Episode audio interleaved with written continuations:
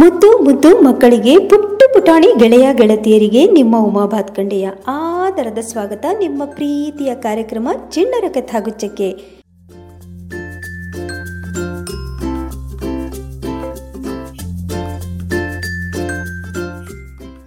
ಪುಟಾಣಿ ಮಕ್ಕಳೇ, ಹೇಗಿದ್ದೀರಿ?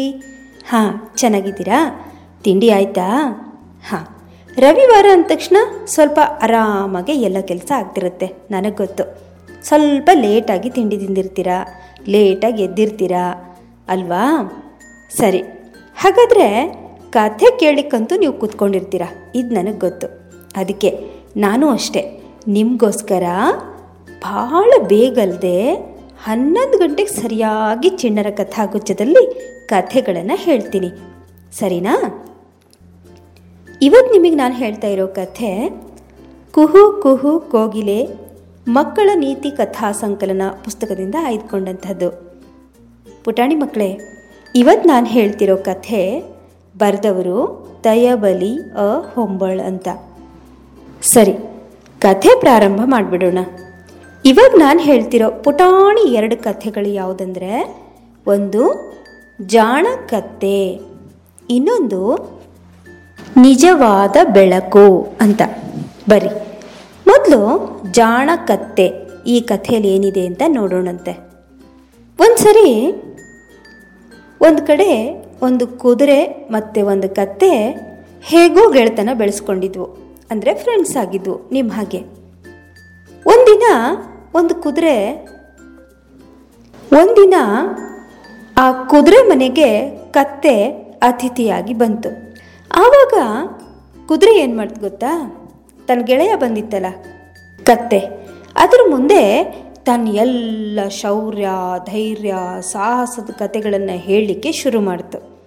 ಅಷ್ಟೇ ಅಲ್ಲ ಪುಟಾಣಿ ಮಕ್ಕಳೇ ಅದೇನು ಹೇಳ್ತು ಗೊತ್ತಾ? ತನಗೇನೇನು ಪದಕಗಳು ಸಿಕ್ಕಿದ್ದಲ್ಲ? ತನಗೇನೇನು ಪದಕಗಳೆಲ್ಲ ಸಿಕ್ಕಿದ್ವಲ್ಲ?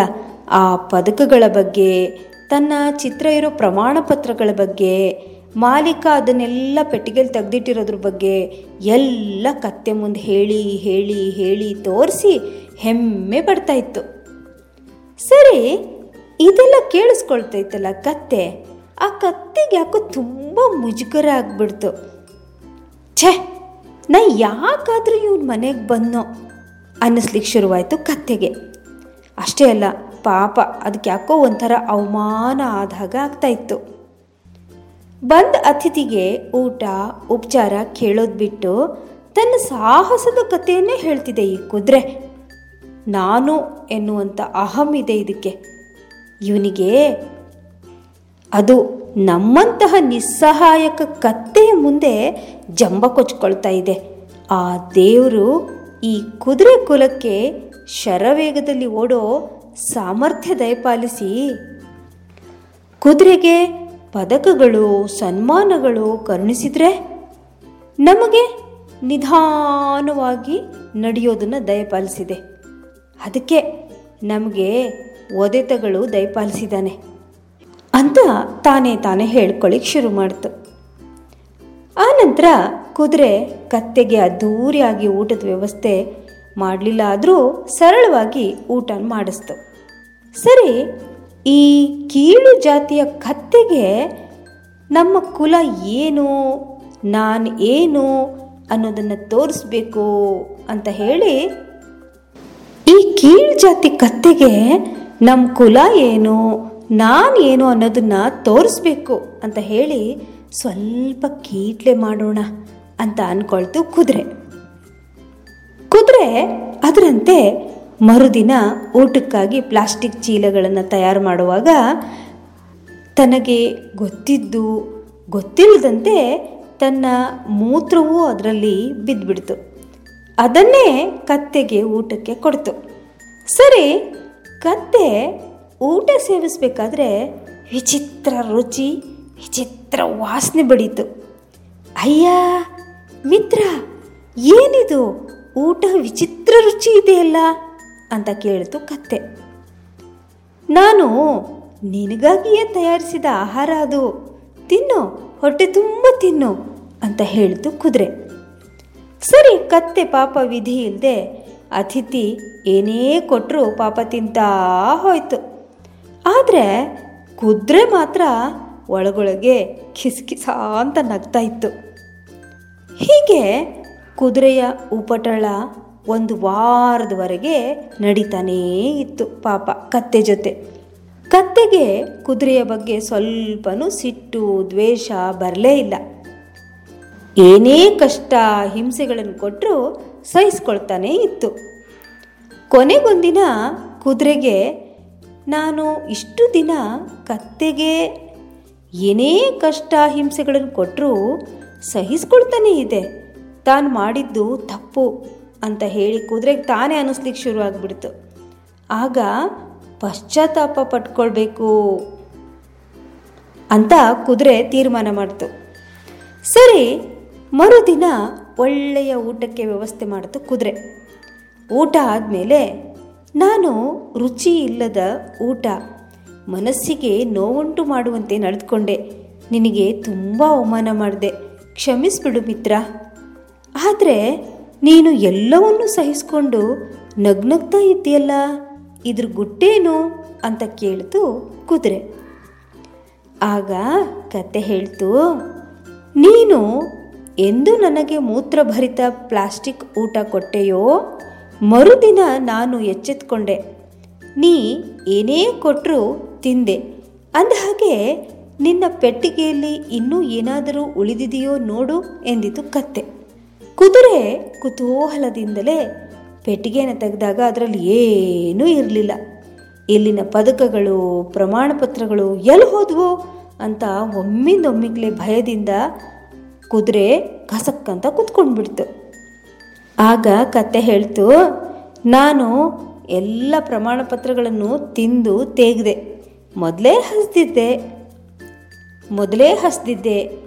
ಆದರೆ ಪ್ರಮಾಣ ಪತ್ರಗಳು ತುಂಬ ರುಚಿಯಾಗಿದ್ದವು ಎಂದಿತು ಕತ್ತೆ. ಕುದುರೆಗೆ ಕಣ್ಣು ಗರ್ರನೆ ತಿರುಗಿ ಧಬ್ ಅಂತ ಕೆಳಗೆ ಬಿದ್ದುಬಿಡ್ತು ಅದಕ್ಕೆ ಯಾರಿಗೂ ಮೋಸ ಮಾಡಲಿಕ್ಕೆ ಹೋಗಬಾರ್ದು. ಆಗ ನಾವೇ ಮೋಸ ಹೋಗ್ತೀವಿ ಅಲ್ವಾ ಮಕ್ಕಳೇ? ಪುಟಾಣಿ ಮಕ್ಕಳೇ, ಈಗ ಇನ್ನೊಂದು ಕತೆ. ಆ ಕತೆ ಹೆಸರೇನಪ್ಪ ಅಂದರೆ ನಿಜವಾದ ಬೆಳಕು. ಸರಿ ಬರ್ರಿ ಕೇಳೋಣ. ನಿಜವಾದ ಬೆಳಕು ಯಾವುದು ಅಂತ. ಒಬ್ಬ ಮುತ್ತು ರತ್ನ ವ್ಯಾಪಾರ ಮಾಡೋ ವ್ಯಾಪಾರಿ ಇದ್ದ. ಅವನು ಅತ್ಯಮೂಲ್ಯವಾದ ಮುತ್ತು ರತ್ನ ವಜ್ರಗಳನ್ನು ಸಾಕಷ್ಟು ತನ್ನ ಹತ್ರ ಇಟ್ಕೊಂಡಿದ್ದ. ಆ ವ್ಯಾಪಾರಿಗೆ ಒಂದು ಹವ್ಯಾಸ ಇತ್ತು. ಒಳ್ಳೆಯ ಬೆಲೆಗೆ ಮಾರಬೇಕೆಂದು ಕನಸನ್ನು ಕಾಣ್ತಿದ್ದ. ತನ್ನ ಸ್ವಂತ ಅತ್ಯಮೂಲ್ಯವಾದ ದೀಪಗಳಿಂದ ಅಲಂಕೃತವಾದ ಭವ್ಯವಾದ ಅಂಗಡಿ ಅವನ ಹತ್ರ ಇತ್ತು. ಶ್ರೀಮಂತ ಗ್ರಾಹಕರು ಬಂದಾಗ ಮಾತ್ರ ಜಗಮಗಿಸುವಂತಹ ದೀಪಗಳನ್ನು ಹಾಕಿಸುವ ವ್ಯವಸ್ಥೆ ಮಾಡಿಕೊಂಡಿದ್ದ ಅಂಗಡಿಯವ. ಅಷ್ಟೇ ಅಲ್ಲ, ಅಂಗಡಿಯ ನಾಲ್ಕು ಮೂಲೆಗಳಿಂದ ದೊಡ್ಡದಾದ ಎಣ್ಣೆಯ ದೀಪದ ವ್ಯವಸ್ಥೆನೂ ಸಹ ಮಾಡಿಟ್ಕೊಂಡಿದ್ದ ಅವನು. ಒಂದಿನ ಹೀಗಿದ್ದಾಗ ಏನಾಯ್ತಂದ್ರೆ, ಆ ನಾಡಿನ ಬೇರೆ ಬೇರೆ ಕಡೆಯಿಂದ ಮುತ್ತು, ರತ್ನ, ವಜ್ರದ ವ್ಯಾಪಾರಿಗಳು ಬಂದರು. ಪ್ರತಿಯೊಬ್ಬರಿಗೂ ಮುತ್ತು, ರತ್ನ, ವಜ್ರಗಳ ಬೆಲೆ ಅದರ ತೇಜಸ್ಸು ಎಲ್ಲವನ್ನು ವಿವರಿಸ್ದ. ದೀಪಗಳ ಝರ್ಝರಿತ ಬೆಳಕಿನಲ್ಲಿ, ಎಣ್ಣೆ ದೀಪಗಳ ಸೌಮ್ಯವಾದ ಬೆಳಕಿನಲ್ಲಿ ಮುತ್ತು, ರತ್ನ, ವಜ್ರದ ವ್ಯಾಪಾರಿ ತುಂಬ ಸಂತೋಷಗೊಂಡಿದ್ದ. ಸರಿ, ಬಂದ ಗ್ರಾಹಕರು ಎಷ್ಟೇ ಹಣ ಕೇಳಿದರೂ ಕೊಟ್ಟು ತೆಗೆದುಕೊಂಡು ಹೋಗಬೇಕು ಅಂತ ಮಾತನಾಡ್ತಾ ಇದ್ರು. ಆಗ ಮೂಲೆಯಲ್ಲಿ ಎಣ್ಣೆಯ ದೀಪ ತನ್ನ ಬೆಳಕಿನಿಂದಲೇ ಈ ಮುತ್ತು ರತ್ನ ವಜ್ರಗಳ ಸೌಂದರ್ಯ ಕಂಗೊಳಿಸ್ತಾ ಇರೋದು. ಸ್ವಾರ್ಥ ಮನುಷ್ಯನಾದ ವ್ಯಾಪಾರಿಯ ಗುಣವನ್ನು ಕಂಡು ಎಣ್ಣೆಯ ದೀಪಕ್ಕೆ ಬೇಸರ ಆಯಿತು ಎಲ್ಲರಿಗೂ ತನ್ನದೇ ಆದ ಸಾಮರ್ಥ್ಯ ಇರುತ್ತೆ. ಅದು ನಾನು ತೋರಿಸ್ಬೇಕು ಅಂತ ಹೇಳಿ ಎಣ್ಣೆಯ ದೀಪ ಮೆಲ್ಲಗೆ ತನ್ನ ಪ್ರಭಾವವನ್ನು ಕಡಿಮೆ ಮಾಡ್ತಾ ಮಾಡ್ತಾ ಹೋಯಿತು. ಸರಿ ಮಾಡ್ತಾ ಮಾಡ್ತಾ ಸಣ್ಣ ದೀಪವಾಗಿ ಉರಿಲಿಕ್ಕೆ ಪ್ರಾರಂಭ ಮಾಡ್ತು. ಆನಂತರ ಬಂದ ಗ್ರಾಹಕರಿಗೆ ಕ್ಷಣದಲ್ಲಾದ ಬದಲಾವಣೆಯನ್ನು ಗಮನಿಸಿದರು. ಎದುರುಗಿದ್ದ ಮುತ್ತು, ರತ್ನ, ವಜ್ರಗಳ ಸೌಂದರ್ಯ ಕಡಿಮೆ ಆಗ್ತಾ ಹೋಯಿತು. ಯಾಕಂದರೆ ಫಳಫಳ ಹೊಳೆಯೋ ಬೆಳಕಿರ್ಲಿಲ್ವಲ್ಲ, ಅದಕ್ಕೆ ಅದೆಲ್ಲ ಕಡಿಮೆ ಆಗಿಬಿಡ್ತು. ಸರಿ ಅವ್ರು ಬಂದವ್ರು ಯಾರು ಒಂದೇ ಒಂದು ಮುತ್ತು, ರತ್ನ, ವಜ್ರನು ಖರೀದಿಸದೆ ಹಾಗೆ ಹೊರಟು ಹೋಗ್ಬಿಟ್ರು. ಇದರಿಂದ ತುಂಬ ನಿರಾಶೆಗೊಂಡ ವ್ಯಾಪಾರಿ, ಎಣ್ಣೆ ದೀಪ ಯಾಕೆ ಮಂಕಾಯ್ತು? ಅಂತ ಹೇಳಿ ಎಣ್ಣೆಯ ದೀಪದ ಹತ್ತಿರ ಹೋಗಿ ನೋಡ್ದ. ಆದರೆ ಎಣ್ಣೆ ಸಾಕಷ್ಟು ಇತ್ತು. ನೋಡಿ ಅವನಿಗೆ ತುಂಬ ಆಶ್ಚರ್ಯ ಆಗ್ಬಿಡ್ತು.